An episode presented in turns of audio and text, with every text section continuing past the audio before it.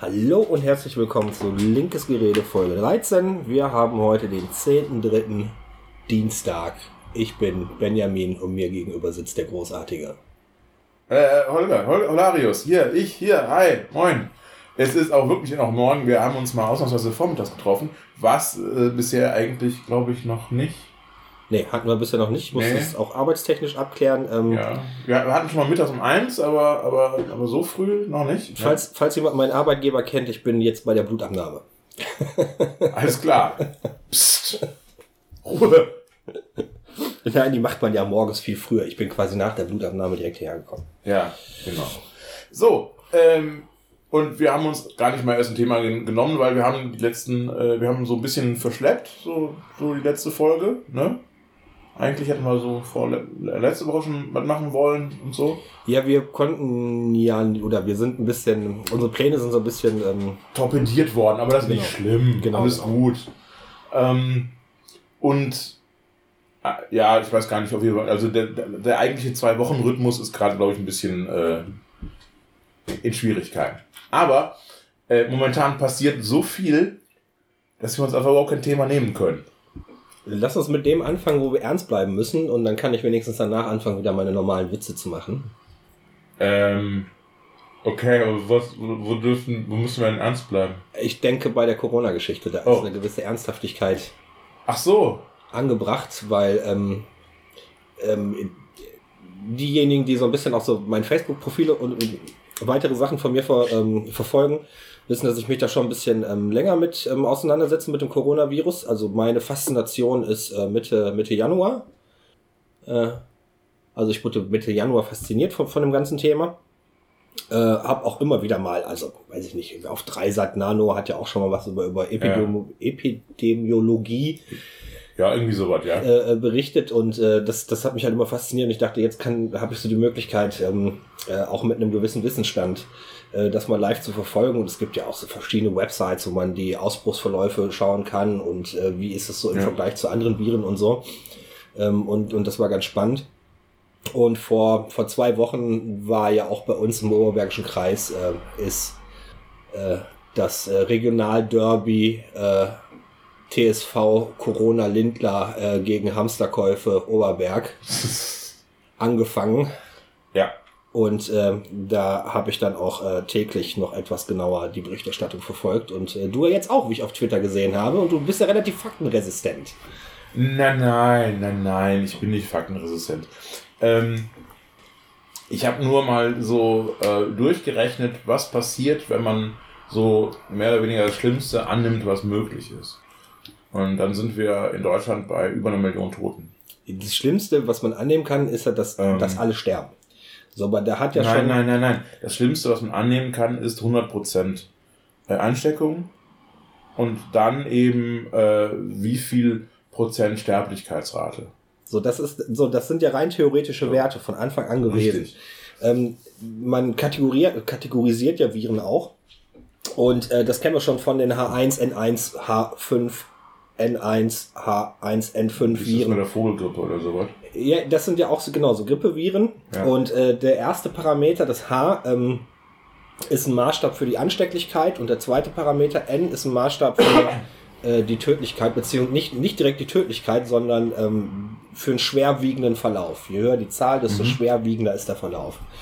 Ähm, äh, der Coronavirus passt, also ist, also ja, äh, zu, gehört zur Familie der Coronaviren und nicht diese Viren, die man mit H1N Genau. sonst Es ist keine Grippe, ganz schlicht. Genau. Äh, trotzdem kennt man ja Coronaviren äh, schon etwas länger. SARS ist schon äh, ist auch aus der Corona-Familie.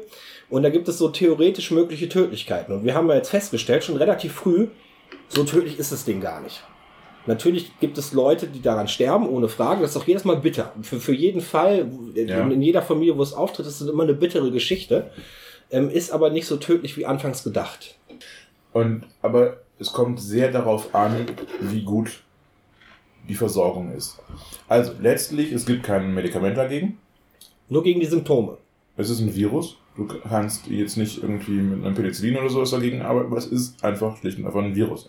Ein Virus kannst du nicht mit, mit äh, Antibiotika ankommen. Ja. So. Ähm, es gibt keinen Impfstoff Ja. und es wird auch in absehbarer Zeit keinen Impfstoff geben. Vor, also, das geht man von aus, dass es 14 Monate jetzt noch dauert, dass es einen Impfstoff geben ja. wird. Jetzt ähm, gab es aber in der letzten Woche auch Berichte, das ist sehr mit Vorsicht zu betrachten, mhm. ähm, dass die ersten Forschungslabors sagen, wir haben da was, was stark auf den Impfstoff zugeht. Und das wäre natürlich eine Rekordzeit, in der man das, ähm, so einen Impfstoff ja. entwickelt hätte. Aber dadurch, dass wir die Viren halt auch, also die Virengruppe Corona schon etwas länger kennen, muss man jetzt einfach gucken. Also ich bin da jetzt auch kein Experte. Ich berufe mich selber nur auf die Informationen, die ich selber vom Robert-Koch-Institut beziehe, äh, die genau. ich selber von der äh, Virologie der Berliner Charité bekomme, von ähm, der Wissenschaftsredaktion vom, vom NDR, die, wie ich finde, eine sehr gute Arbeit leisten. Ja. Und dann halt noch so ein äh, bisschen da, WDR. Da ver, verlinkst du den Podcast, ne? Ja. Yeah. Gibt einen täglichen Podcast. Ähm, da habe ich heute auch eine Folge von gehört. Deswegen, das ist alles, was ich weiß, ist diese eine Folge. Hahaha, nein. Ich habe ein bisschen mehr äh, auch äh, mich informiert, aber das ist äh, schon wichtig, äh, dass man da so reinhört. Und ähm, der war heute noch davon über oder gestern noch davon überzeugt, ähm, dass es, dass wir uns nicht darauf verlassen können, dass es einen Impfstoff geben wird. Nein, darauf verlassen ja. können wir uns natürlich nicht. Also es kann durchaus sein, dass wir wirklich erst in einem Jahr oder in anderthalb ja. Jahren oder so einen Impfstoff bekommen und dann kann man davon ausgehen, dann ist das Ding durch. Ja, bis zu dem Zeitpunkt hat schon jeder Corona gehabt. Ähm, ja, ja, ja. Also, er sagt ja selber auch, also ähm, du hattest ja auch in deinem Tweet mit drin die 70 Prozent, von denen er immer spricht. Und er, er würde sich ja wünschen, ich weiß nicht, Christian, sonst wie heißt ja, der ja, Professor, ja, Nachnamen kenne ich jetzt, habe ich jetzt nicht auswendig. Er würde sich ja wünschen, dass die Ausbreitung oder so, hat er noch vor 14 Tagen gesagt, äh, dass sich 70 Prozent der deutschen Bevölkerung innerhalb der nächsten zwei Jahre anstecken würden. Ja. ja also das kannst du ausrechnen, was das bedeutet, wie viel monatliche Neuansteckungen du haben kannst. Christian äh, Drosten heißt der Mann.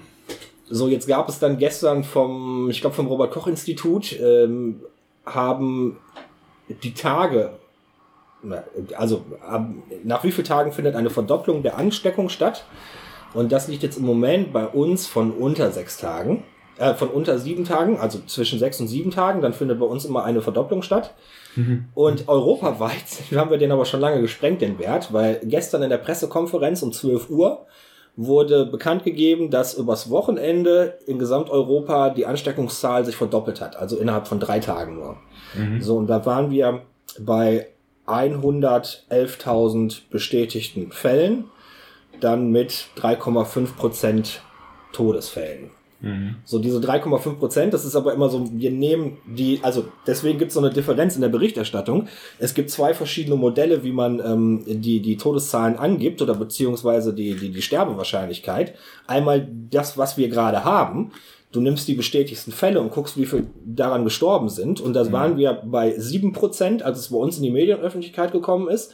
Und die ist dann äh, peu à peu runtergegangen auf diese 3,5 Prozent, die wir gestern aktuell 12 Uhr hatten. Ja. Wie das heute aussieht, weiß ich nicht. So, da sind gestern Abend ja noch zwei Prozent äh, Tote, äh, zwei Tote in äh, Nordrhein-Westfalen dazu, äh, die sind neu zum ersten Mal. Und die deuten mehr so auf das zweite Modell hin, nämlich dass man sagt, wir haben halt schon die Erfahrung mit diesen ganzen Virenstämmen und wir haben halt diese Epidemiologie. Epidemiologie, ja. Ja, irgendwie, also diese, diese Forschung über, über Epidemien. Und ähm, da weiß man dann auch, nicht jeder, der krank wird, der meldet sich. Äh, nicht, nicht jeder, der, der, der krank wird und stirbt, äh, da wird das auf die, kann man das auf die Krankheit zurückführen, weil er halt vorher nicht ins System gekommen ist. Und von dieser Virengruppe ging man vor einem Monat davon aus, dass man am Ende rauskommen wird bei ungefähr 0,4 Prozent. Also jeder vier, jeder, also von 1000 sterben vier.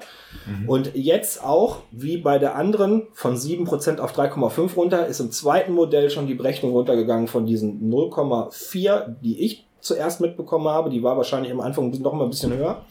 Ist man jetzt so auf diese 0,2, 0,22 1,9 weiß man nicht so genau, 0,2 ist so der Wert, der im Moment ähm, rumgeistert. Ja, es, es gibt ganz verschiedene Zahlen. Es gibt, ähm, ich glaube nicht, dass wir uns da auf irgendwelche Zahlen festlegen sollen. Ich habe gerade auch noch im Kopf, dass äh, in Südkorea wir bei einer Sterblichkeitsrate von 0,6 sind.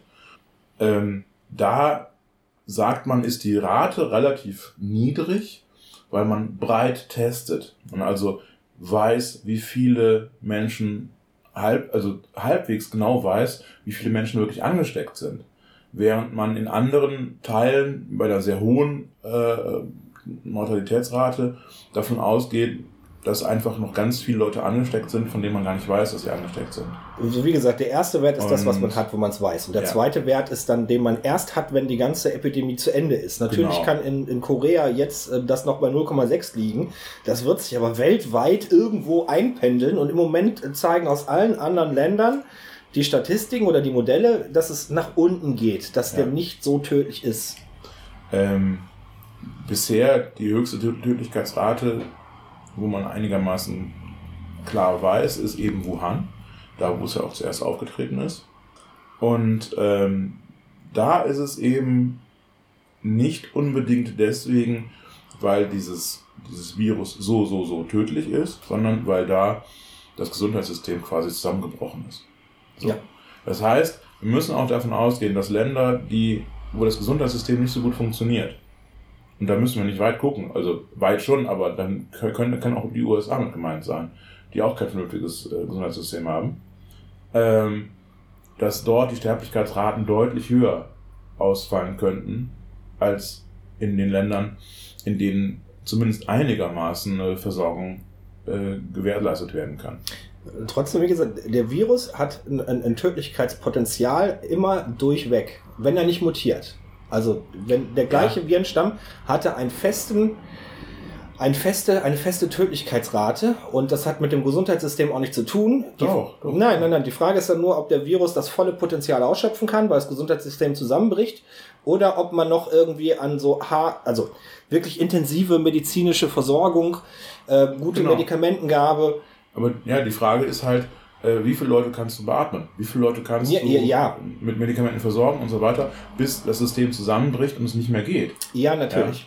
Ja. Ähm, die Zahl, die ich jetzt aus dem gestrigen Podcast habe, ist, wir haben in Deutschland 28.000 äh, ähm, Plätze auf Intensivstationen.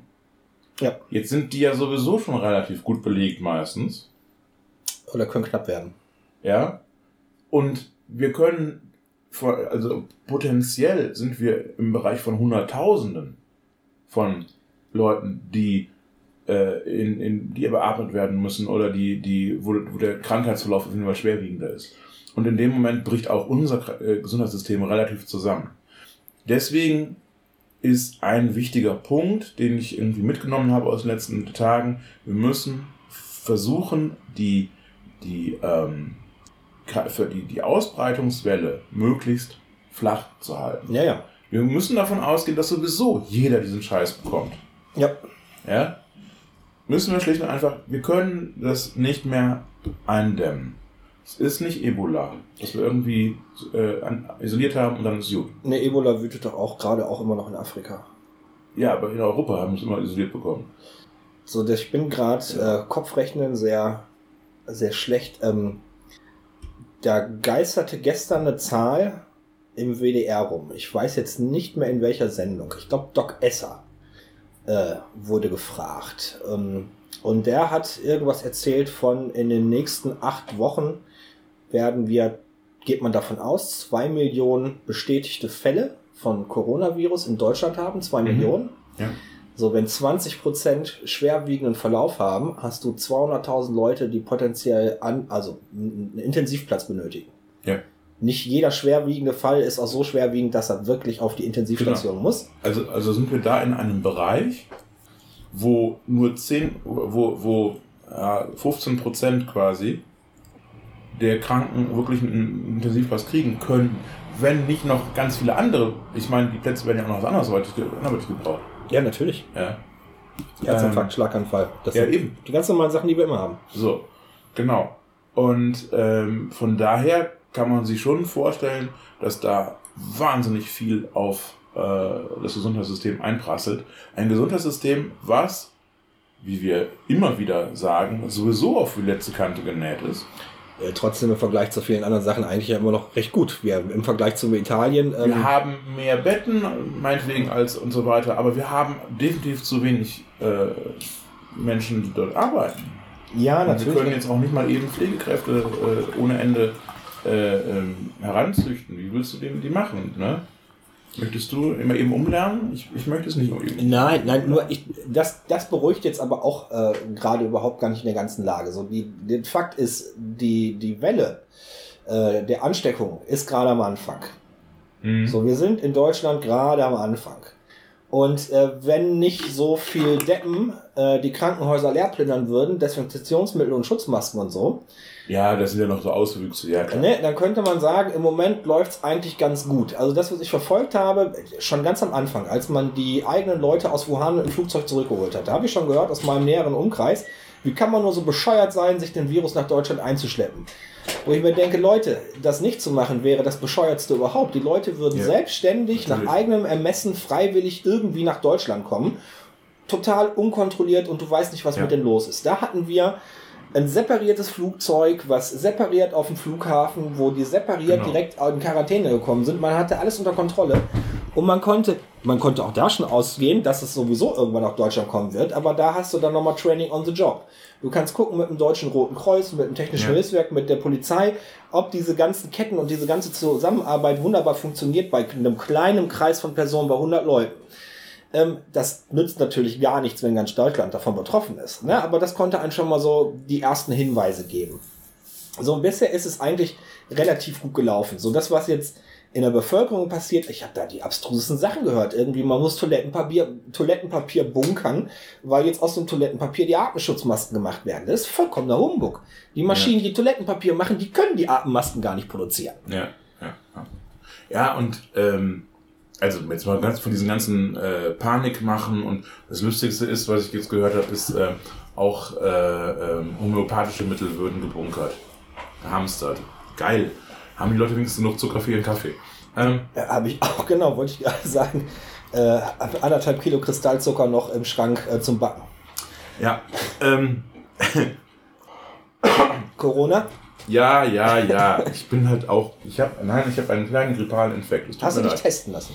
Nein, habe ich natürlich nicht. So, jetzt, und das ist auch noch ein Problem, jetzt könnte man das gar nicht mehr rausfinden. Die, das ja. haben sie auch gestern in der Pressekonferenz ähm, vom Bundesgesundheitsministerium gesagt, dass diese Testmöglichkeiten, die wir im Moment haben, äh, nur am Anfang anschlagen. Nämlich nach einer Woche soll wohl der Virus vom Rachenbereich in die Lunge reingewandert sein und dann hast du gar nicht mehr die Möglichkeit mit dem Test, den wir aktuell haben, das äh, herauszufinden. Ja, das heißt, wir brauchen da eh nochmal einen neuen Test, der aber auch gerade in der Entwicklung ist. Ne? Ja.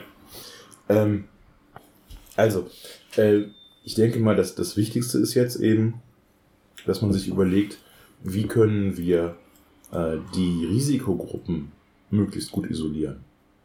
Also ganz schlicht und einfach, wie können wir unsere ähm, ähm, ja, ehe schon vorerkrankten Menschen, wie können wir die Menschen über 60 äh, möglichst aus dem, aus dem Alltag raushalten wie können wir ähm, denen das Essen liefern und so weiter. Wir müssen die vom Kontakt einfach ein bisschen ausschließen.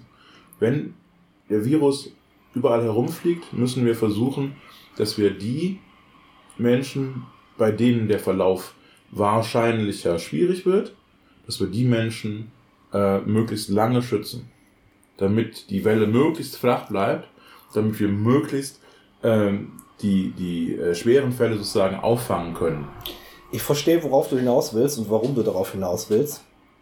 Aber eins muss dir klar sein. Also wenn wir anfangen, auch Risikogruppen, klar, und ganz genau, warum, man weiß auch ganz genau warum, so Isolation von so Gruppen ist nie gut. Ist auch nie, was wir politisch irgendwie immer fordern würden.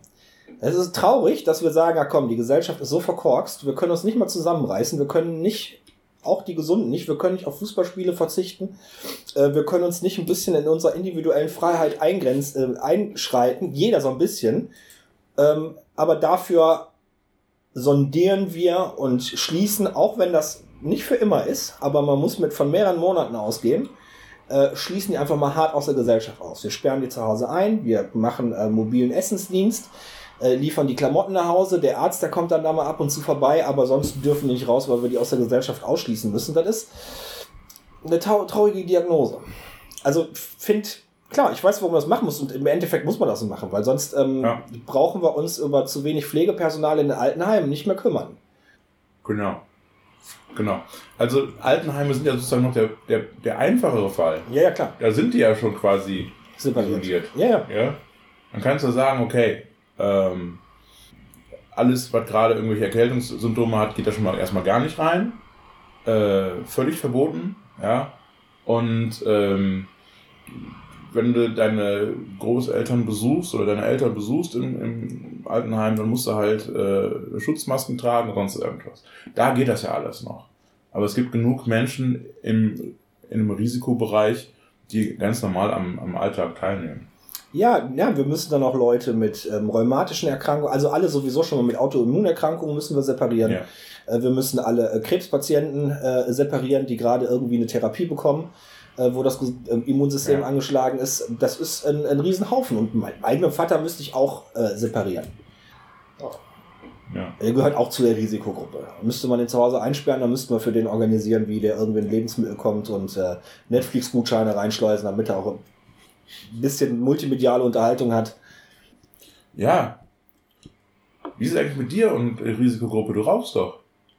Ist das äh, eigentlich auch schlecht irgendwie so? Ja, ach, na, ich gehöre sowieso zur Risikogruppe. Also einmal durchs Rauchen habe ich mir auch schon so ein bisschen meine, meine, meine Bronchien mit angegriffen und immer wenn ich irgendwas Erkältungstechnisches habe, steht das auch gleich automatisch mit auf die Bronchien. Und äh, damit gehöre ich zu einer erhöhten Risikogruppe. Aber ich kann ja an meiner Ansteckungschancen äh, ein bisschen was verhindern. So, und ich, also, ich, mein Hauptjob ist es, Sessel voll zu furzen. Dafür werde ich bezahlt, mich hinzusetzen vorm Computer und einfach einen in den Stuhl zu lassen. Ähm, das ist bei mir nicht so stark. Natürlich, jetzt, ich benutze sehr viel öffentliche Verkehrsmittel. Und da bin ich mir dann schon natürlich sehr wohl bewusst, so, so was passiert jetzt gerade. Wenn ich irgendwelche Mhm. Oberflächen anpacke, nicht ins Gesicht packen, sonstige Sachen, Hände waschen und so, Mhm.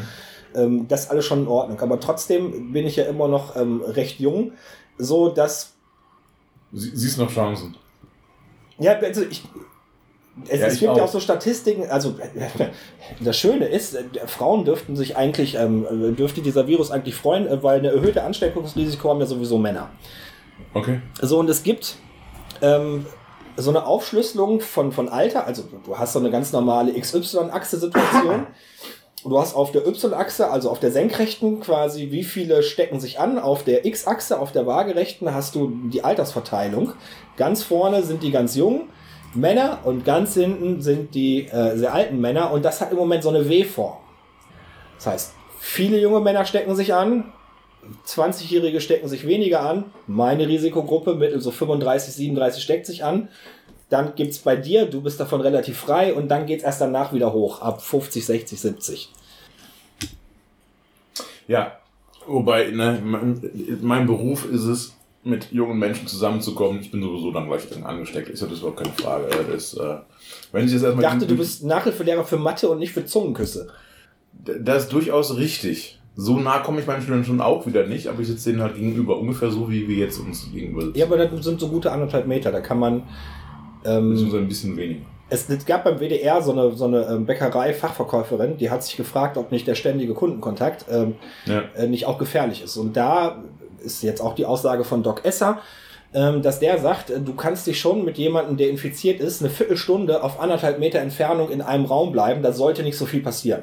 Mhm. Natürlich bleiben Tröpfchenwolken in der Luft durchs Reden, aber Ja. wenn man sich nicht direkt anniest, dann dann, dann ist das schon okay. Und so, und du hast ja deine, deine ähm, Nieshygiene auch schon so weit angepasst, äh, dass ich das schon in deiner Armbeuge tropfen sehe. Äh, von daher Nein, passt da das. tropft noch nichts.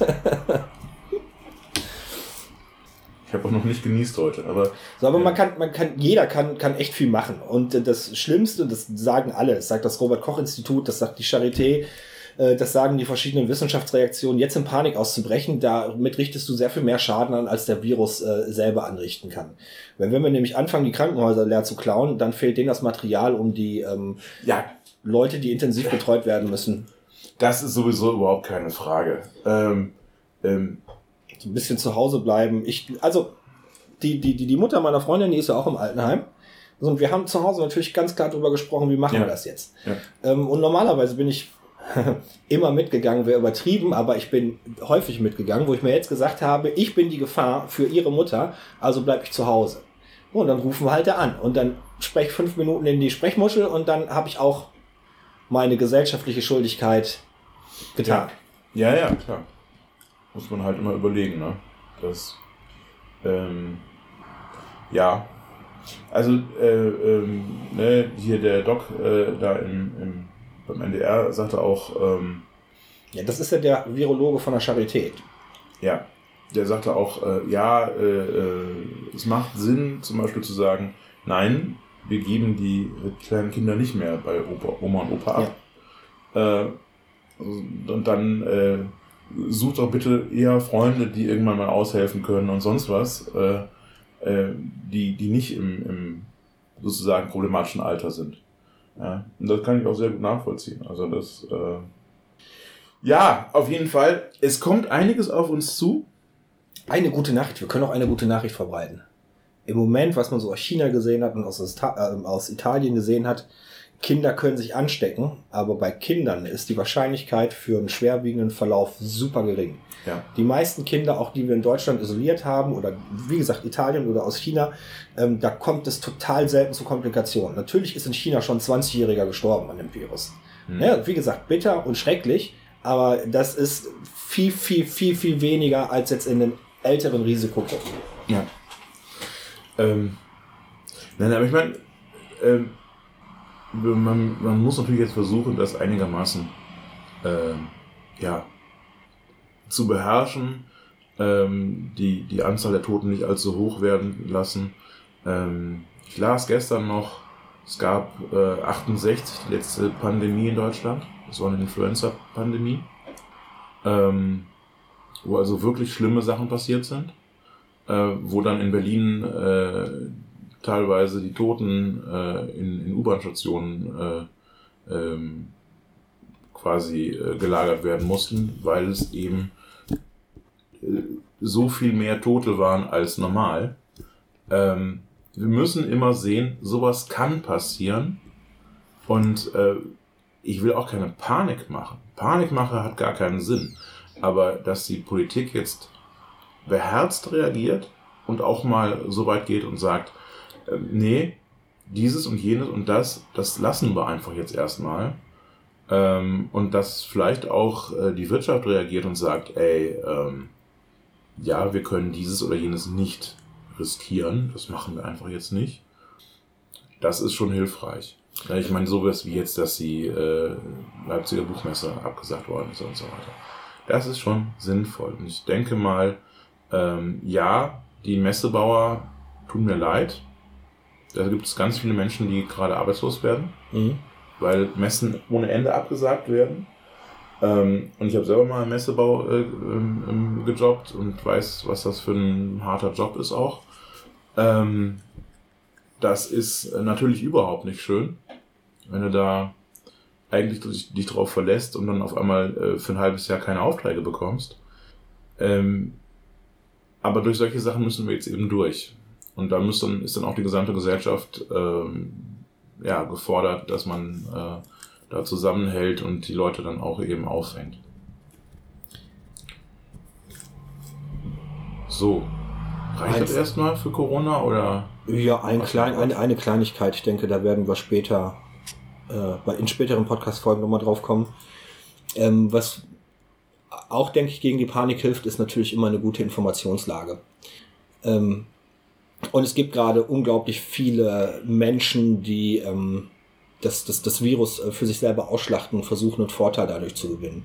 Und äh, wenn wir ehrlich sind, so minimal machen wir es auch. Wir haben es jetzt mit auf der Tagesordnung. Wir müssten nicht drüber sprechen. Wir haben jetzt drüber gesprochen, weil es halt gerade Thema ist. Es gibt aber Leute, die machen das sehr viel schlimmer. So, wir versuchen oder haben noch versucht, wir sind keine Journalisten, wir sind keine Wissenschaftler und so. Trotzdem ähm, versucht aus einer vernünftigen Quellenlage zu berichten und so ein bisschen zusammenzufassen. Und, ähm, Und wir verlinken auch noch Quellen, ne? und wir Also, verlinken auch noch Quellen, Ja. genau. Also einmal das NDR Corona-Update mit diesem Christian Genau. Droske, äh, Drosten? Drosten, der, der Chef-Virologe der äh, Berliner Charité. Äh, dann werde ich äh, zwei Informationsseiten vom ähm, Robert-Koch-Institut verlinken. Das, ich habe die ganzen Linksammlungen schon fertig, weil ich die Mail an alle Mitglieder schon Ja. rumgeschickt hatte. Ja, ja. Und ähm, dann geht's noch was so, um welche Quellen kann ich überhaupt nutzen? Wer nämlich jetzt gerade bei KenFM oder äh, bei Hendrik Broda oder äh, äh, äh, Compact äh, auf den Seiten rumhängt und versucht da vernünftige Informationen zum Virus zu finden, der kann es, kann es knicken. Und da wird nämlich sehr viel Panik, äh, sehr viel Panik gemacht. Und Ja gut, aber das sind ja auch alles super rechte Seiten. Ja, Also, trotzdem, äh, du kannst auf YouTube gehen, du hast Videos von, von Leuten, du kannst nicht einschätzen, weil du deren Plattform dahinter nicht kennst. Ja, also ich überlege gerade, ob irgendwelche Menschen, die jetzt äh, uns zuhören, Ja. mit linkes Gerede, Ja.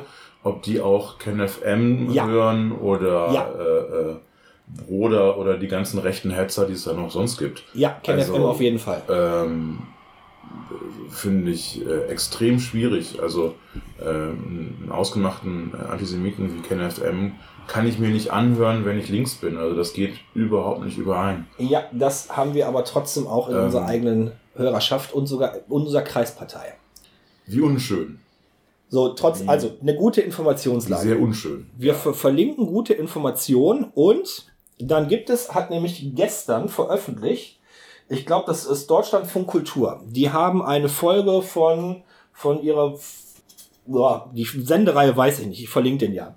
Auf jeden Fall geht's dann äh, auf dem Weg zur Bullshit-Resonanz, so heißt das. Ähm, Hm, Da äh, hm, wird, ist, ist der Philosoph Philipp Hübel äh, eingeladen. Der ist in der philosophischen Szene relativ äh, fast genauso bekannt wie David Richard Precht. Äh, der war auch schon, Philipp Hübel war auch schon bei Jung und Naiv. Also kann man auch schon kennen. Und der gibt so ein paar Ratschläge an die Hand, ähm, wie ich wie ich ähm, nicht nur meine Informationen ähm, checken kann, sondern wie ich so ein bisschen davor gewahrt bin, bei ganz übertriebenen Geschichten einfach nicht, nicht reinzufallen. Mhm. Und das werde ich mitverlinken. Das, das geht nämlich nur 45 Minuten. Und da sind wirklich Viel kürzer als unser Podcast. ja, Äh, da sind wirklich sehr, sehr gute, gute Tipps bei. Auf dem Weg zur Bullshit-Resonanz. Gilt grundsätzlich, nicht nur beim Coronavirus. ja. So, das war's dann für mich zu diesem Thema. Gut. Wir haben aber auch noch ein paar andere Sachen, äh, die passiert sind in den letzten Tagen. Jetzt kannst du dir aussuchen, womit es weitergeht. Ähm, wir müssen mal kurz Thüringen streifen. Hallo Thüringen. Ja, herzlichen Glückwunsch. Ähm, herzlichen Glückwunsch äh, an Bodo Ramelow, dass er wieder Ministerpräsident ist. War ja auch die einzig sinnvolle Möglichkeit. Ähm, ich fand interessant, dass die FDP rausgegangen ist bei der ganzen Abstimmung. Ähm, ich vermute mal, die sind da rausgegangen, weil äh, die FDP-Vorderen sich gedacht haben, wir sind nicht sicher, ob nicht irgendwelche Leute von uns Höcke wählen. Von daher gehen wir lieber raus. Aus staatspolitischer Verantwortung das Parlament verlassen. Ja, genau. ähm, prinzipiell ist es natürlich überhaupt keine Art, wie man, wie man äh, mit Demokratie umgeht, aber ja, kann das dann nachvollziehen. Also die haben ja offensichtlich ein paar äh, Demokratieverweigerer in ihren Reihen, von daher, ja, Gott. Ähm, und ähm, es gibt aber auch ein, eine Sache, die sehr kritisch gesehen wird. Nämlich, ähm, kaum war Ramelow im Amt, ist ein AfD-Typ als stellvertretender äh, Landtagspräsident gewählt worden. Oh, da willst du drauf hin. Ich dachte, ah, okay. Ja, da müssen wir. Das, das geht gar nicht anders. Ähm, und äh, ja, alle waren schon so, yay, äh, klar, CDU und FDP wählen wieder ein AfDler, ja, haben sie aber ja was gelernt, ne? Ist ja super, ne? Und dann, und dann kam Ramelow selber da um die Ecke und sagte, ja, ich habe den auch gewählt. Ja. Und ich so, yay, äh, scheiße. Und ähm, auf einmal äh, explodierte Twitter. Natürlich explodierte Twitter. Ich, äh, ne, wir reden ja hier, ich rede ja hier aber schon über Twitter. Tut mir leid, ich äh, bin ja da relativ aktiv. Mhm. Und ganz viele Menschen sagen, ja, das geht ja wohl überhaupt nicht. Kein Fußbreit. Äh, wir geben den Nazis keine Stimme. Wie kann denn Ramelow so einen Scheiß machen? Ja, erklär mir das mal. Ja. Wie kann man der denn so einen Scheiß machen? Also, ähm, ich, ähm, ähm, er hat ja selber gesagt, äh, es geht um das Problem, dass es einen Richterausschuss gibt. In diesem Richterausschuss müssen laut, ähm, laut Verfass Landesverfassung müssen da alle Fraktionen beteiligt sein. Und die AfD erpresst den Rest äh, des Landtages dadurch, dass sie sagen, solange wir keinen Landtagsvize haben, stellen wir für diesen Richterausschuss keinen Kandidaten auf. Dadurch ist sozusagen dieser Ausschuss ähm, blockiert und es können keine Richter benannt werden. Und das geht natürlich nicht. Es müssen natürlich Richter benannt werden, immer mal wieder. Und deswegen aus staatspolitischer und so weiter Verantwortung, ne? Ja, hat Ramelow gesagt, hm, machen wir so. An der Stelle, also ich finde, ich finde es sau schwierig. Ähm, denn letztlich sollte man sich von Nazis nicht erpressen lassen. Ich kann aber auch nachvollziehen, dass wenn man ähm, in, in so einer Position ist und er ist eben nicht nur Abgeordneter der Linken, sondern eben auch Ministerpräsident und muss dafür sorgen, dass sein Land funktioniert, ähm, dass er dann eben sagt, ja, diesen Schritt machen wir. Ich mache das und dann muss man ihm hoch anrechnen, dass er das transparent macht und sagt, ich habe das gemacht. Er hätte nämlich auch einfach sagen können, ja, pff, keine Ahnung, war wahrscheinlich nur aus der SPD oder so. Ja. Das wäre ja, das wäre überhaupt kein Problem gewesen. Er hätte ja nie zugeben müssen, dass er äh, den, den, den Blaufachschulager mitgewählt hat. Hätte er nie machen müssen. Dass er das äh, transparent macht, ähm, ist sehr anständig. Ähm, aber ich glaube auch, es gibt da ähm, Möglichkeiten, hätte, es hätte Möglichkeiten gegeben, das nicht zu tun. Ähm, ich muss aber auch ganz klar sagen, äh, die meisten, die das super hart angreifen, äh, sind Aktivisten und nicht und nicht ähm, ähm, Mandatsträger. Ja, die meisten, die äh, nach der Wahl von Jämmerlich äh, vor dem Parlament ja. standen, waren Aktivisten. Ja, ja, ja, ja, das ist mir, das ist mir alles klar. So, und ich kann. Ähm, aber wie heißt es so schön? Politik ist manchmal sehr kompliziert. Und ähm, ich möchte jetzt nicht sagen, oh, ich finde das super. Das ist natürlich Quatsch. Ich finde das total scheiße. Äh, ich finde es einen falschen Weg und man hätte einen anderen Weg versuchen müssen. Ähm, oder schlicht und einfach, man hätte den, den, der FDP und der CDU den, die, die, die Schmach lassen sollen. Ja, wenn die den mitwählen, dann ist es deren Problem. So, dann muss man sich nicht selber als Linker sagen, ja, mache ich auch noch. Ähm, die ähm, Genossin Halina Warf, oh Gott, den Nachnamen. Das ist so ein schwieriger Nachname, den muss ich nachgucken. So, ihr hört jetzt der Holger live beim Googlen. Ja, ja, tap, ja. Tap, tap. Das wird äh, das beste Podcast-Erlebnis äh, äh, dieses, von diesem Jahr sein. Ach Mann. Holger klickt und tippt. Wawczyniak. Halina Wawczyniak. Ähm, ich glaube, eine Bundestagsabgeordnete von uns. Ähm, die hat einen Blogartikel dazu geschrieben, der sehr gut ist. Ich muss den mal, den mal raussuchen, damit du mit verlinken kannst. Ähm, die sagt, warum nicht einfach darauf ankommen lassen? Warum nicht einfach den Richterausschuss wählen? Die AfD ähm, ähm, ähm, hat keinen Kandidaten. Ja gut, ist nicht unser Problem. In dem Moment, wo der Ausschuss zusammentrifft, ist er äh, Geschäfts- oder ist er, ist er ja, Geschäftsbereit, äh, ist Stimm, sind genug stimmberechtigte Menschen da sind. So. Und wenn die AfD da keinen hat, dann ist es nicht unser Problem. Das hätte man dann einfach, das wäre dann vorm Gericht, vom Verfassungsgericht gelandet und das hätte man durchfechten können. Man hätte so ja. viel in Thüringen durchfechten müssen. Ähm, und ähm, ähm, also da hätte man einfach zwei, drei Schritte weitergehen sollen, müssen. Ja. Und äh, ich äh, finde, das, was die Helena da schreibt, ist wirklich äh, hat Hand und Fuß. Vor allen Dingen ist auch von jemandem, die genau dieses, dieses ähm, aus einer Abgeordnetensicht herausschreibt.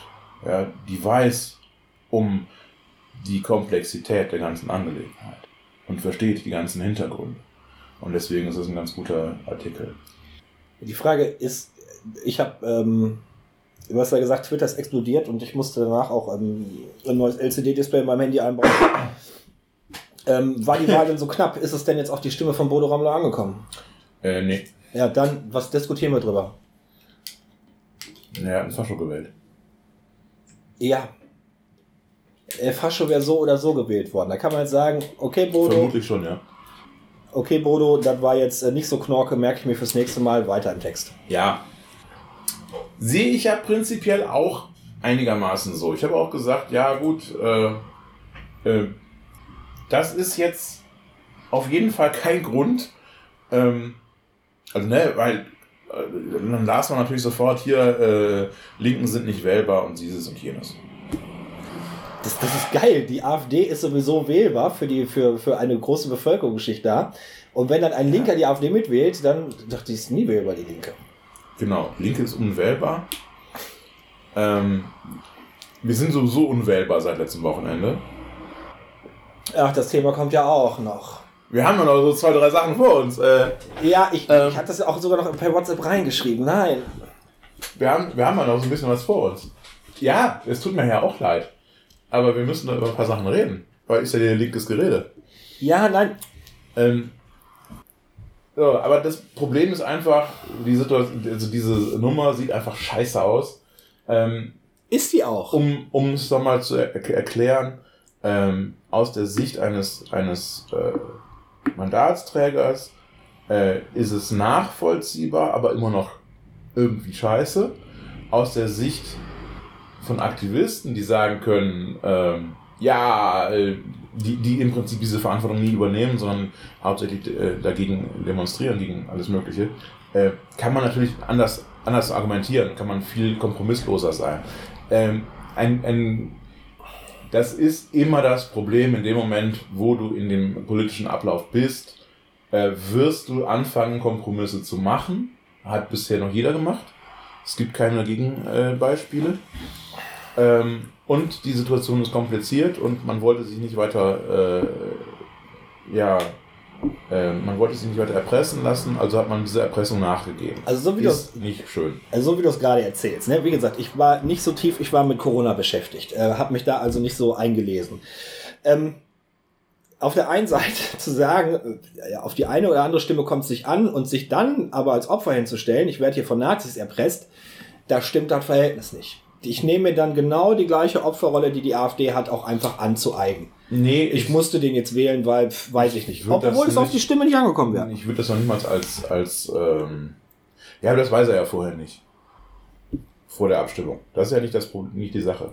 Ähm, ich würde es nicht als Opferrolle äh, oder als Rumopfern aller AfD äh, ansehen. Ich würde eher sagen, äh, er hat damit seine Motivation klar gemacht.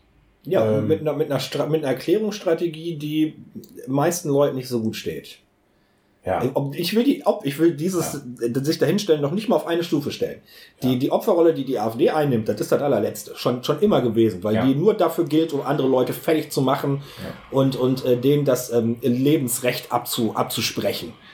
So, und das hat der Bodo Ramelow ja in keinster Weise gemacht. Aber trotzdem, ich musste das jetzt machen, weil, weil ich dann sonst, hm, Opfer ist, ist schwierig. Ja, So, hätte er die Eier in der Hose gehabt und er hat gesagt, so, aus staatspolitischer Verantwortung, ich bin hier der Ministerpräsident von allen und auch die AfD ist von 25 gewählt worden, dann, weiß ich nicht, hat, hat eine andere Qualität, als zu sagen, ich werde erpresst. Dann ist das immer noch nicht gut, ne? aber dann wäre die Erklärung dafür, warum er das ja, gemacht nicht, hat. nicht er wurde er- erpresst, sondern äh, im Prinzip ist es dieses, äh, der Landtag wird erpresst, beziehungsweise die, die, der, der, der Staat Thüringen wird erpresst. Und das ist das Problem, was er da sieht und das, ja, wie gesagt. Also, wir, ich glaube, wir kommen überein, wir finden es beide irgendwie kacke. Ähm, und, und, ähm, es ist etwas, was wir für uns hoffentlich ausschließen und so und ja. Aber auf der anderen Seite muss man eben sehen, Politik ist kompliziert. So, und dabei hatte die, die, die, die AfD an anderer Stelle das Parlament ja wirklich erpresst. Wo sie wirklich durch ihre Wahl einen Zug vor dem äh, Verfassungsgericht in Thüringen hätten erzwungen. Äh, was meinst du jetzt? Ja, als Bodo, als, äh, Bodo Ramelow äh, zum Ministerpräsident gewählt worden ist und äh, ähm, Bernd Höcke äh, zurückgezogen ist im dritten Wahlgang und dann auf dem Wahlzettel Ja, Nein, Enthaltung stand und hätte jetzt äh, die FDP mitgestimmt, dann hätte man äh, vors Verfassungsgericht ziehen müssen, weil nämlich nicht eindeutig in der Verfassung deklariert ist, ab wann die einfache Mehrheit wirklich ähm, erreicht ist. Zählen Enthaltungen okay. dazu oder Nein-Stimmen? Weiß okay. man nicht so genau. Und das war ein sehr machiavellistischer, äh, schöner Zach, äh, schöner Schachzug von denen gewesen. Das sind Assis, aber der Zug an sich, der war strategisch gut gesetzt. Ja, niemand hat gesagt, dass sie doof sind, ne? Also. Gut. Ja. Was möchtest du denn noch? Sarah oder lieber Strategiediskussion, äh, Strategie. Äh wir machen beides. Wir nehmen, wir frühstücken jetzt alles weg. Ja. Da müssen wir nicht andauernd über uns äh, selber, äh, über unsere Partei uns aufregen in den nächsten Folgen noch. Deswegen. Gut. Also regen wir uns noch ein bisschen weiter auf. Ja, ja, ja, ja. Ja. Nehmen alles mit. Komm, du entscheidest was zuerst. Einmal scharf mit allem. Ja, lass uns die 1%-Debatte machen. Ah, wir erschießen sie alle. Genau. Hervorragend. Wo war das? Koblenz? Koblenz war die Strategiekonferenz? Äh, ja. Also die Strategiekonferenz ist ja nicht die allererste, sowas gibt es schon mal regelmäßig und ähm, es werden allerlei Menschen eingeladen, sich über eine Strategiekonferenz, nein, sich über eine Strategie der Partei Gedanken zu machen. Und da sind immer wieder Grundsatzfragen wie ähm, äh, Klassenkampf oder Identitätspolitik, das, ne, die man einfach ähm, ausdiskutiert. Ähm, und es gab eine Podiumsdiskussion, ich weiß jetzt nicht genau zu welchem Thema, ähm, glaube ich es aber auch nicht, äh, genau, es ging um Klimawandel auch mit. Und da gab es eine Aktivistin, die sich ähm, sehr, sehr unglücklich ausgedrückt hat. Ähm, irgendein Journalist meinte, sie wäre früher auch mal bei der Partei die Partei gewesen. Ähm, und die dann Keine halt Ahnung. meinte, und wenn wir dann alle ein Prozent der Reichsten abgeknallt haben, dann ist der Klimawandel immer noch nicht weg. Ja, ich glaube, sie hat sogar äh, das noch, noch deutlich ironischer gefasst. Natürlich, ich sie, überspitze also, das jetzt. Paraphrasiere hat, das und lasse ja, einen Teil weg. Genau, sie hat, sie hat gesagt, äh, selbst wenn wir quasi die Revolution ja, ausrufen würden, selbst wenn wir die 1% alle erschießen würden, dann hätten wir ja immer noch diese Schwierigkeiten. Genau, das war ihre so. Grundaussage. Hätten wir es aber, ich habe das jetzt mal ja. so gelassen, wie die Bildzeitung ja, es formuliert hat. Ja, ja, die Bildzeitung hat gesagt, ähm, die Linke will wieder Zentimeter hoch das Blut über den Bürgersteigen fließen sehen. Ja, natürlich wollen wir das. Hallo?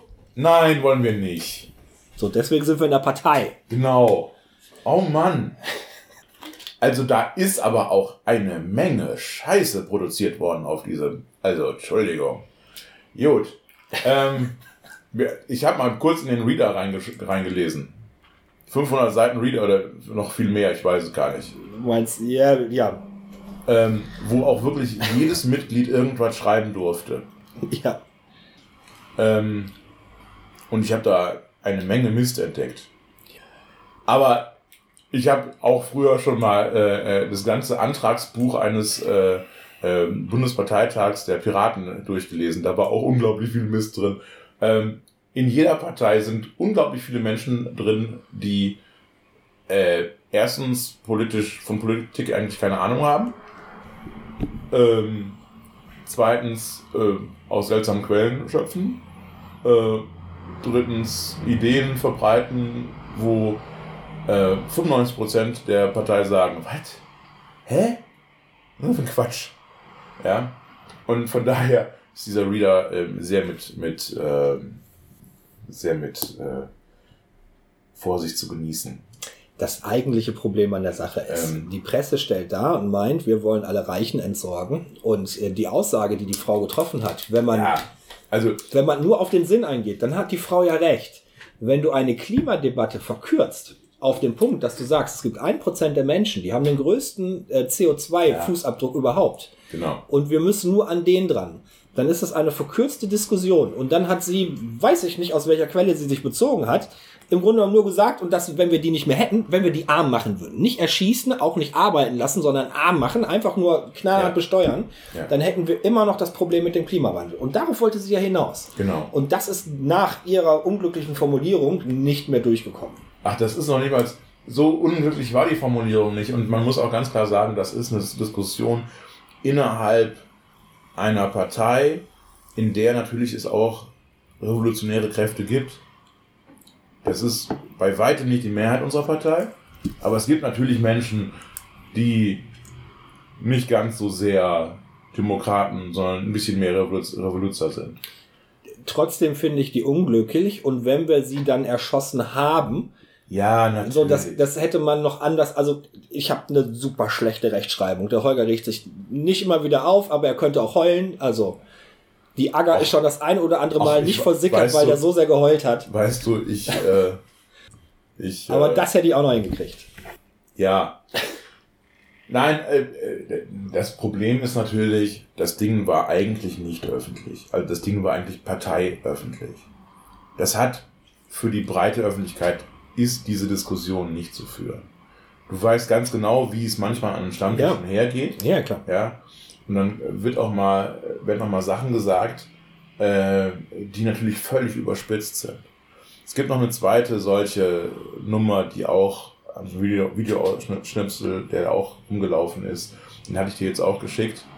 Ähm, mit dem Typen, der meinte hier, äh, ähm, äh, wichtig äh, für, für uns äh, im Parlamentsbetrieb ist hauptsächlich die Staatsknete abgreifen ja. und äh, äh, Informationen aus dem Staatsapparat rausholen, in die Bewegung geben und so weiter alle richtig Klassenkämpfer äh, Lyrik quasi da verbreitet, äh, wo ich mir gedacht habe, meine Fresse.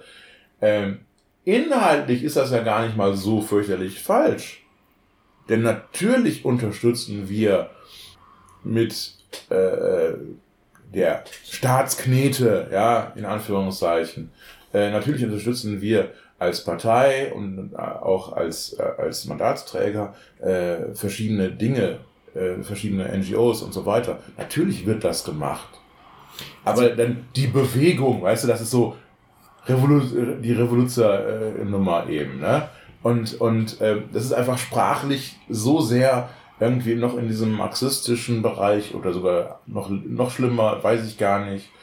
Ich kenne mich da gar nicht so sehr mit aus. Ich bin ja nicht so der Theoretiker. Ja, das kommt das. Ähm, du wirst, wenn du das kommt immer auf den Jugendverband drauf an, aus welcher Region. So die Linksjugend ja, hat ja, ja, manchmal ein bisschen kämpferisch, also schulen sich schon Kämpfer, also die rhetorische, sie schulen sich rhetorisch kämpferisch rüberzukommen. Ja. So und auch äh, der SDS äh, studentische, ja ja ja. So die die die haben das auch drauf und ich gehe mal davon aus, dass er so aus der Richtung kommt. Und das Video hat noch einen kleinen, äh, by the way, Fakt. Im Hintergrund sieht man noch einen Genossen aus Heinsberg. Äh, oh, wie schön. Schöne Grüße. Schöne Grüße. Jo. Äh, ja, das, das könnte die Überalterung unserer Partei ein bisschen für. Äh, äh, nein, nein, der, der Dominik ist, ist ganz. Oh, jetzt habe ich den Namen. Scheiße, ich habe keinen Namen. Der, der ist jung. Er hat mit mir zusammen den Kurs in Paderborn besucht. So, schöne ja, Grüße. Nee, ich meinte jetzt halt, wenn der das mit dann in die Partei äh, trägt. so. Dann ist die Überalterung unserer Partei äh, bald nicht mehr so schlimm. Auf der anderen Seite äh, sind wir dann aber viel weniger Mitglieder. Das ist auch scheiße. Ähm, so, ja. das war jetzt zynisch und böse und äh, ich habe das gar nicht gesagt. Ähm, Sondern du hast recht, die Strategiekonferenz ist, sollte man meinen, eigentlich nur wirklich sehr spannend für Menschen innerhalb der Partei, ja. denen auch wirklich die Strategie der Partei am Herzen liegt. Nicht für jeden Mitglied, was bei einem Ortsverband dabei ist, und die haben wir auch, äh, schöne Grüße einmal nach Lindler, ähm, interessiert sich so sehr für die Partei, sondern sagt, ich bin bei Stammtischen dabei, ich ähm, helfe mit vor Ort. Ja. Aber so dieses Große und Ganze regelmäßig nach Berlin und dann bei der ähm, ja, ja, Konferenz mitmachen und da, das brauche ich gar nicht. So, und aber ist trotzdem Presse da, ne? Man will ja, auch. So, und, und äh, man muss einfach sagen, äh, jeder durfte für diesen Reader irgendwelche Papiere abgeben und alles wurde zusammengepackt. Und in einem dieser Artikel äh, steht etwas, was ich deutlich erschreckender fand als so diese beiden Wortbeiträge. Ja. Denn ganz ehrlich, dieses mit den Reichen erschießen, das war eine ironische Aussage. Das ja. hat mit der Wahr mit, der, mit dem, was wir wollen, nichts zu tun. Und die andere Sache, ja, das ist Klassenkämpfer-Lyrik, aber ähm, hat letztlich, äh, wenn man mal diesen, diesen äh, unglaublich schlechten Sprachgebrauch wegpackt, äh, ist es gar nicht so falsch, was er sagt. So, ähm, und auch, auch überhaupt nicht, äh, äh, äh, überhaupt nicht spannend, was er da sagt. Also das, das macht jede Partei so. Der Staatsknete und so weiter. Jede Partei. Die nennen es nur halt anders. Gut, bei der CSU heißt das Familienbetrieb. Ja, eben. Es heißt eben. Staatskredite abgreifen, Ja. damit die Familie überleben kann. Es, es heißt eben anders. So. Ähm, aber da hat wirklich halt jemand äh, geschrieben, ähm, ähm, warum äh, Querfront denn ein so schlimmer Begriff wäre. Nicht im Ernst. Jawohl. Ähm, denn äh, eigentlich das, wovor der Mainstream jetzt am meisten Angst hätte, wäre ja, wenn rechts und links sich verbünden würden und äh, den, den äh, demokratischen Mainstream äh, stürzen. Und sowas steht halt in dem Reader auch drin. Also der, der meint, das wäre jetzt eine gute Idee. Sich zusammen Ja. und dann. Boah! Ihr habt Durchfall. Das- ich glaube, Coronavirus bei mir angekommen. Das war irgendwie so ein leninistisches irgendwas, weiß ich nicht, keine Ahnung. Boah. So. Und ähm, ja, das ist natürlich dann auch, äh, weil irgend, das hat irgendjemand von den Grünen hat das rausgefunden und hat das natürlich auch schön verbreitet. Danke, liebe Grünen. Das war Ja, sehr zu Recht. Nein, die haben sehr lieb von euch. zu Recht gemacht. Ähm, und da muss ich dann ehrlich sagen, okay, ich äh, war vorher in einer Partei, äh, in der es eine, eine Nuk Nuklearia gab, äh, die äh, die Kernkraft äh, zur Hauptenergiequelle machen wollten, wollte äh, und eine AG Waffenrecht, die äh, amerikanische Waffengesetze für äh, Deutschland haben wollte.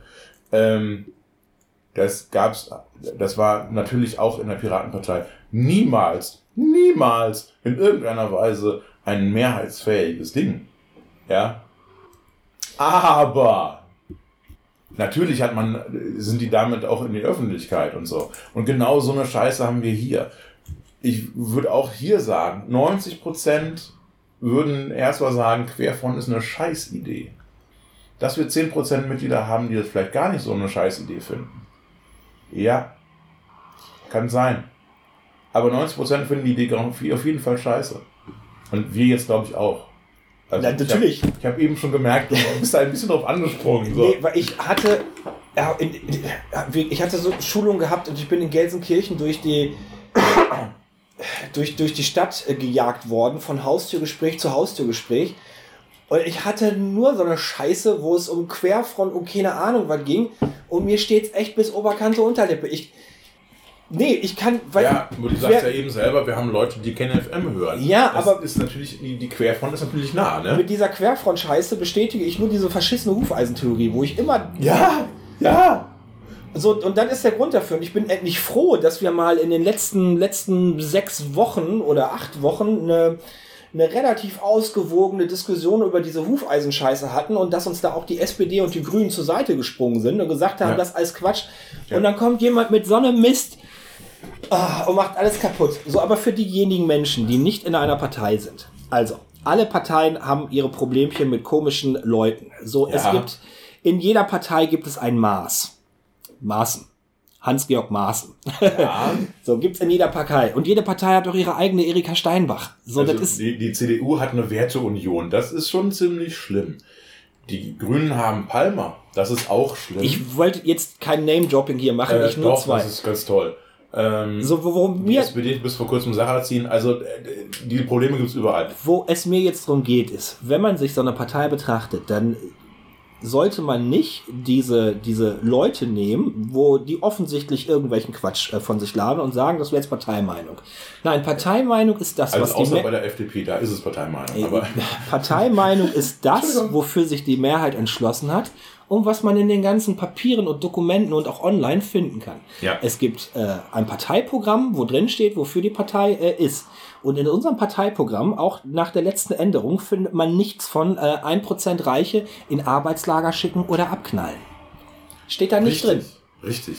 Und eine, eine, eine Verbindung äh, zur AfD äh, findet man dort auch nicht. So, und auch bei der SPD, Ähm. wo wir gerade den Sarrazin genannt haben, auch äh, Sarrazins äh, Intelligenzvererbungsscheiße findet sich nicht im Programm der SPD.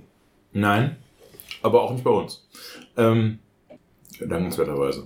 Ähm, also, äh, ja, man, ihr, ihr findet bei jeder Partei äh, äh, Sachen, wo man sich denkt, oh Gott.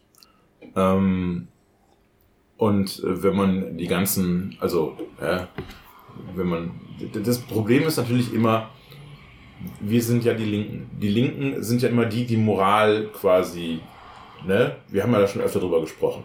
Wir müssen sozusagen vorbildhafter sein als die anderen. Aber natürlich wird man auch bei uns Leute finden, die Unsinn reden. Ja, das tut mir dann auch leid und das tut mir dann auch manchmal sehr weh. Und wenn und wenn Abgeordnete von uns meinen, sie müssten die Kanzlerin verklagen wegen Soleimani. Ich dachte, das wäre noch ein extra Punkt. dann tut mir das auch weh. Ja, ja. das tut mir sehr weh, ja. Äh, so. Ähm, aber man muss eben sehen, äh, ähm, ich will jetzt erstmal hier Politik auf, auf äh, kommunaler Ebene machen. Ich würde auch gerne äh, auf größerer Ebene machen, ist überhaupt kein Problem. Aber prinzipiell äh, ist eine Partei, wenn sie einigermaßen schlagkräftig sein will und nicht nur aus 17 Leuten bestehen will, äh, schöne Grüße an die DOS-Partei äh, nach Dortmund, ähm, äh, dann, dann muss man damit leben, dass es auch viele Menschen gibt, die ähm, die Mehrheitsmeinung nicht unbedingt vertritt. So, und dann kommt halt auch manchmal Unsinn dabei rum. Also, also Problem ist auch, du kannst nicht von jedem verlangen, dass er das äh, Parteiprogramm äh, von vorne bis hinten als ähm, das heiße Stück, Schriftstück empfindet. Ja, natürlich. So, und du hast halt ganz viele Leute, die in der Partei sind, die finden, finden Blöcke ganz gut. Die sagen hier, ähm, alles, was so mit Arbeit und Soziales zu tun hat, finde find ich total klasse. So, und die tun sich dann halt schwierig mit unserer roten Linie, keine bewaffneten Einsätze im Ausland. Ja. So, und das sagen die dann natürlich auch. Und sagen dann, ich kann gar nicht verstehen, warum die Linke nicht Kosovo einmarschiert. Also muss doch drin sein. Genau. So, und da, da kommt es halt. So, die Leute, auch wenn die zu Punkt A. Du bist auch kein Pazifist, aber ist okay auch ja. die Leute, die zu Punkt A, B und C eine, eine, eine Kontrameinung zur Partei haben, die können trotzdem zu großen Stücken immer noch mit den anderen Teilen übereinstimmen. Aber sicher. Aber sicher. Ja. Ähm, ich habe mal irgendwann den Satz gehört, ich weiß nicht mehr von wem der kam, äh, um in eine Partei reinzugehen, brauchst du eine Übereinstimmung mit dieser Partei von 50 Prozent. Ich habe ein bisschen mehr mit unserer Partei. Also ich bin, glaube ich, bei 70 oder 80 Prozent. Ich bin so pragmatisch, ich finde alles äh, toll. Nee, nee, nee, nee, nee, nee, ich habe manchmal, manchmal habe ich sogar eine Meinung. Es ist was anderes. Ist aber nicht schlimm. Es ist auch nicht schlimm. Ähm, und äh, ja, ich könnte äh, genauso gut mit einer äh, ungefähr gleich großen Prozentzahl zu den Grünen gehen. Wo mir aber in einem bestimmten Punkt, der mir zu wichtig ist, als dass das funktionieren würde, ja, deswegen bin ich nicht bei, zu den Grünen gegangen, sondern zu den Linken. Und dieser Punkt ist Neoliberalismus. Ja, es gibt andere Dinge, wo ich mich bei den Grünen wahrscheinlich wohler gefühlt hätte. Aber das ist mir alles so neoliberal. Und Green New Deal glaube ich nicht und so weiter. Deswegen äh, bin ich nicht bei den Grünen. Das heißt aber nicht, dass ich mit den Grünen nicht verstehen würde oder dass ich nicht äh, mit denen zusammenarbeiten könnte, wenn das nötig ist oder so. Das gehört halt alles dazu zur Politik. So. Und ja, um nochmal unsere Partei, komm, wir können jetzt auch noch weitergehen. Also, wir haben gesagt, hier die Konferenz war schön, war sicherlich auch hilfreich und sinnvoll, aber die, die war vieles, was da geschrieben stand, vieles, was da gesagt wurde, war nicht für die Öffentlichkeit, sondern für eine parteiinterne Öffentlichkeit, wo eine, es eine, eine, eine Meinungsbildung, eine Willensbildung gibt. Ähm, und da sind ganz viele Sachen, äh, die deutlich äh, weniger heiß gegessen werden als gekocht und so weiter. Ähm, ja, ja. Das ist nicht eine unsere unsere äh, unsere Parteimeinung. So. Abgesehen davon, gehen wir da noch mal eben zu der kleinen Anzeige gegen äh, die Kanzlerin. Ja, wen darf ich denn heute verklagen? Wen darf ich heute anzeigen? Nimm mal ähm, ein paar ähm. Namen. Und ich schreibe einfach mal alle Ministerien auf, äh, auf so kleine Zettel, werfe die in ein Hütchen und dann ziehe ich die und die zeige ich an. Ja. Ich suche mir einfach irgendwas aus, weswegen. So, ähm, also, man hätte schon lange eine Anzeige schreiben können, wenn man das unbedingt gewollt hätte, wegen der Ermordung äh, von Menschen, die per Drohnen von der USA aus gemacht werden. Also diese, diese Hinrichtungen, diese inoffiziellen Hinrichtungen, die da per Drohnen. Gehst aber zum Menschengerichtshof. Ja, ja, ja, ja, ja. ja. Ähm, aber die Idee war jetzt halt von einigen Abgeordneten, von einem Bundestagsabgeordneten unserer Partei, dass das eine gute Idee wäre, die Kanzlerin zu, zu, zu, äh, anzuzeigen. Nein, ist es nicht. Es ist nur eine Showveranstaltung. da wird eh nichts mit passieren. Keine Staatsanwaltschaft der Welt wird ernsthaft damit mit, mit, äh, rumhantieren. Äh, man wird äh, nach kurzer Zeit sagen, ja, nö, äh, stellen wir ein und dann ist auch gut.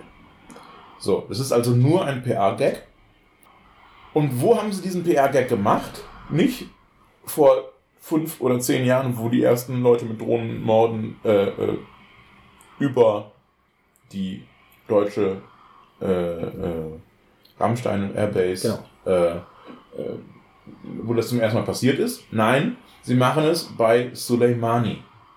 Soleimani war jetzt natürlich auch ein relativ äh, prominenter Fall, wichtiger iranischer General, ähm, relativ hoch auch in der Regierung. Und ähm, dass sie den gekriegt haben, ist natürlich für die USA auch so ein bisschen hier so äh, cool. Coole Nummer.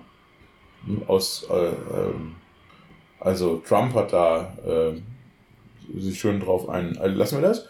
Ähm, und ähm, ja, von daher, klar, es ist der prominente Fall. Es ist ein, der bisher prominenteste Fall.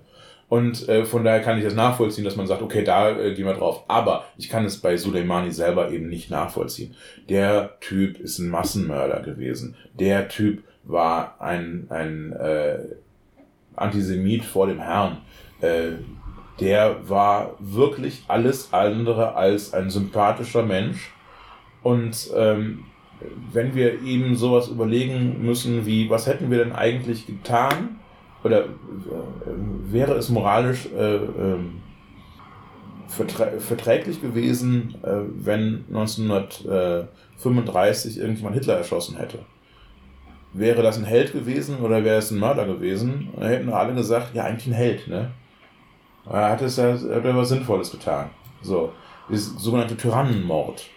Ähm, und äh, da kann man moralisch eben jetzt auch sagen, ja, Soleimani, das geht in die Richtung eines Tyrannenmordes. Da wird jemand, da wird jemand umgebracht, äh, der viel Schaden angerichtet hat und der noch weiteren Schaden angerichtet hätte. So.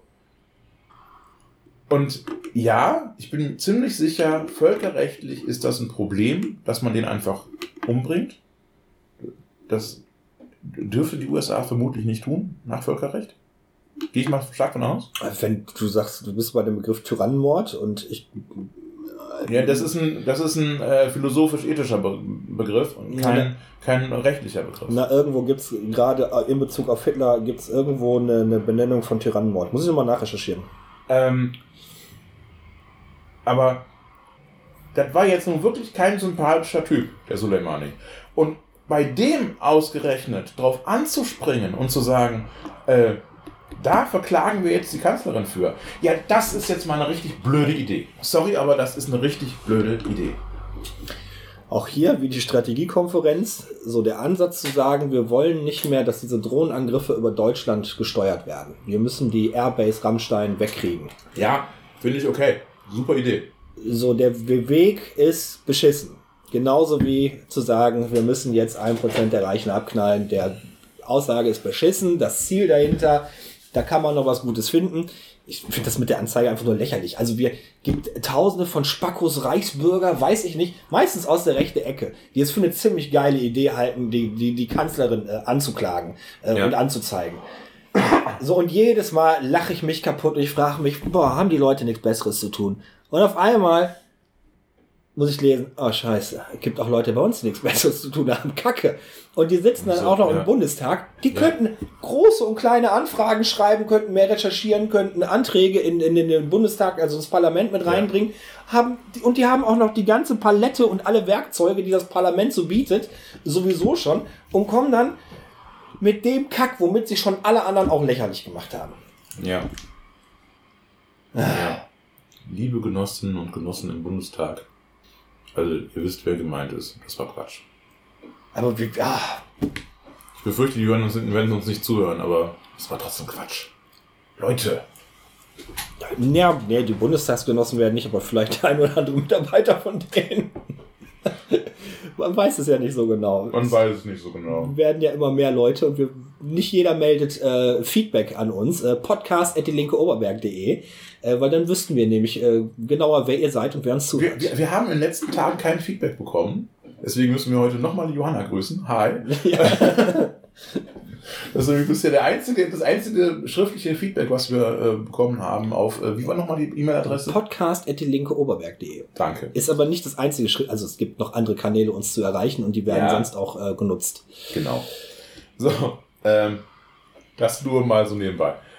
Ja, und dann haben wir halt noch einmal äh, Frau Wagenknecht. Das äh, geht auch nicht ganz. Also, das, ähm, okay, wir haben eine Situation. Die Situation ist, die Türkei macht, äh, schickt die äh, Flücht Geflüchteten äh, aus ihren Lagern an die griechische Grenze und sagt, hier, die Grenzen sind auf, lauf doch mal dahin. Ähm, an der griechischen Grenze passieren schlimme Dinge, es wird auf Leute geschossen, es wird auf Kinder äh, Tränengas äh, ja. Äh, geschossen und ähnliche Dinge. Und ähm, der, die einzige sinnvolle Art, darauf zu reagieren, meiner Meinung nach aus einem linken, äh, äh, aus einem, ja, aus einer linken Denkart ist, wir haben Platz, lasst sie rein. Wir nehmen sie auf, wir helfen ihnen und gut ist. Ja. So. Die Genossin Sarah Wagenknecht sagt, wir müssten die Grenzen schützen. 2015 darf sich nicht wiederholen. Der Kontrollverlust darf sich nicht wiederholen. Hat sie gesagt. Und es ist ein rechtes Narrativ. Ich habe es nicht mitgekriegt, zum Glück. Sie hat von Kontrollverlust gesprochen. So. Dieser Kontrollverlust von 2015 war kein Kontrollverlust sondern man hat abgewägt, was ist wichtiger. Menschen zu helfen, die in Not sind, oder ob man jetzt alles nach dem, genau nach den äh, gesetzlichen Vorschriften macht.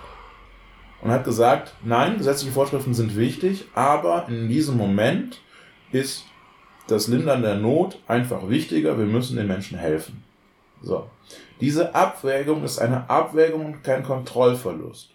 Und wenn irgendwer von Kontrollverlust spricht, ist das für mich ein, ein, muss das für mich aus einer rechten Ecke kommen. Und wenn Frau Wagenknecht das sagt, oh, nicht mehr die Genossin Sarah, Entschuldigung, wenn die Genossin Sarah das sagt, dann habe ich da ein Problem mit. Weil sie als, als Vorzeigelinke sozusagen angesehen wird. Und dann auf jeden Fall etwas nicht Linkes sagt. Das ist dieses linksnationale, was immer nur so ein Schein links ist. Tut mir leid. Für mich ist das nicht links. Links ist immer international, nicht national. Geht gar nicht. Ah, Entschuldigung, ich rede mich gerade in Rage. Also erstmal haben unsere Urväter das ja anders gesehen. Ne? Wenn man sich jetzt äh, Marx und Engels anguckt, die haben ja durchaus auch schon äh, die naja, dass man dem einen oder anderen National nicht abgeneigt war. So, also man kann durchaus äh, knallhart marxistisch äh, drauf sein und sich damit als, als sehr, sehr links betrachten und hat trotzdem so einen nationalen Touch äh, immer noch in sich drin. Ich finde es natürlich auch nicht gut, wenn Sarah Wagenknecht ähm, nationalistische und rechte Narrative bedient und auch mit der gleichen Wortwahl umgeht. So, und ähm, dass so wie es da gerade in der Grenze Griechenland, Türkei läuft, dass es, dass es so nicht weitergehen kann, weil einfach mal verdammt viele Leben in, in Gefahr schweben. Das ist bitterkalt da, äh, da die, die, die griechische, das griechische Militär ist, ist nicht gerade nett, äh, springt nicht gerade nett mit denen um. Das griechische Militär ist nicht da, um Rehkitz im Wald zu streicheln, sondern die zu verjagen.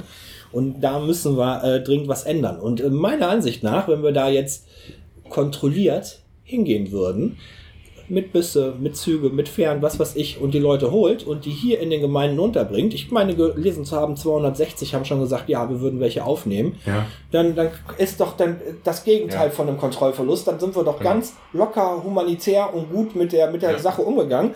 Und wir haben ja auch den Vorteil, wir haben ja immer noch so ein bisschen äh, Infrastruktur äh, von der Geschichte von 2015. Wir kennen die Leute, ja, die Deutsch, wir kennen die Leute, die Deutschkurse geben wollen. Wir ja. haben die die Erstaufnahmeeinrichtungen ja, mittlerweile, die sind vernünftig ausgestattet. Äh, wir haben Plätze geschaffen für für für Kinder in den Schulen. Ne, so die sind ja jetzt auch älter geworden. Also da bleibt ein bisschen bis, äh, gut, das mit dem Alter hat das nichts zu tun, aber wir, wir haben die Infrastruktur halt noch. So, und wir haben die Aufnahmebereitschaft von diesen 260 und wir sagen, go, ich würde mit den Bussen mitfahren. Ich würde Decken verteilen und Essen verteilen und die auf ihre Sitzplätze lotsen. Da wäre ich der Erste. halt auch sofort sagen, lasst uns ganz kontrolliert ein paar Sonderzüge schicken, verdammt nochmal.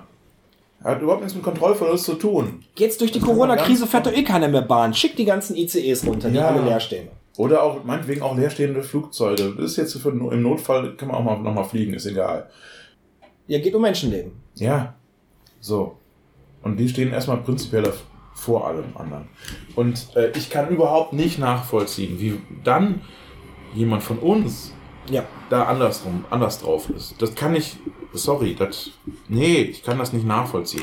Und ich, ich höre ja auch dann teilweise aus, aus, aus der Partei hier, aus der, aus der Kreispartei, äh, äh, so, ja, aber alle können wir ja nicht aufnehmen und die sind, darum geht's doch überhaupt gar nicht, verdammte Kacke.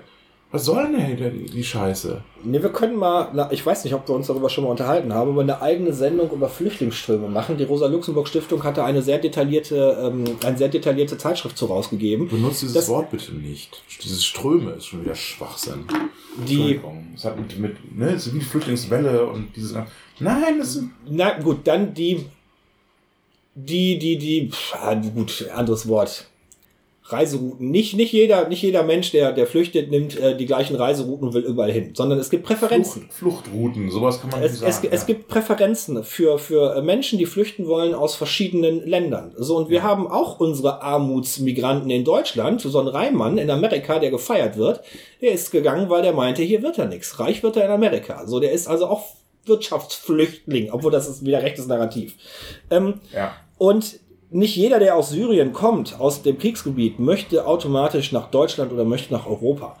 So auch nicht jeder Mensch, der vom afrikanischen, von diesem riesengroßen afrikanischen Kontinent runter möchte, ähm, ähm, will automatisch nach Deutschland oder nach Europa, sondern es gibt Präferenzen.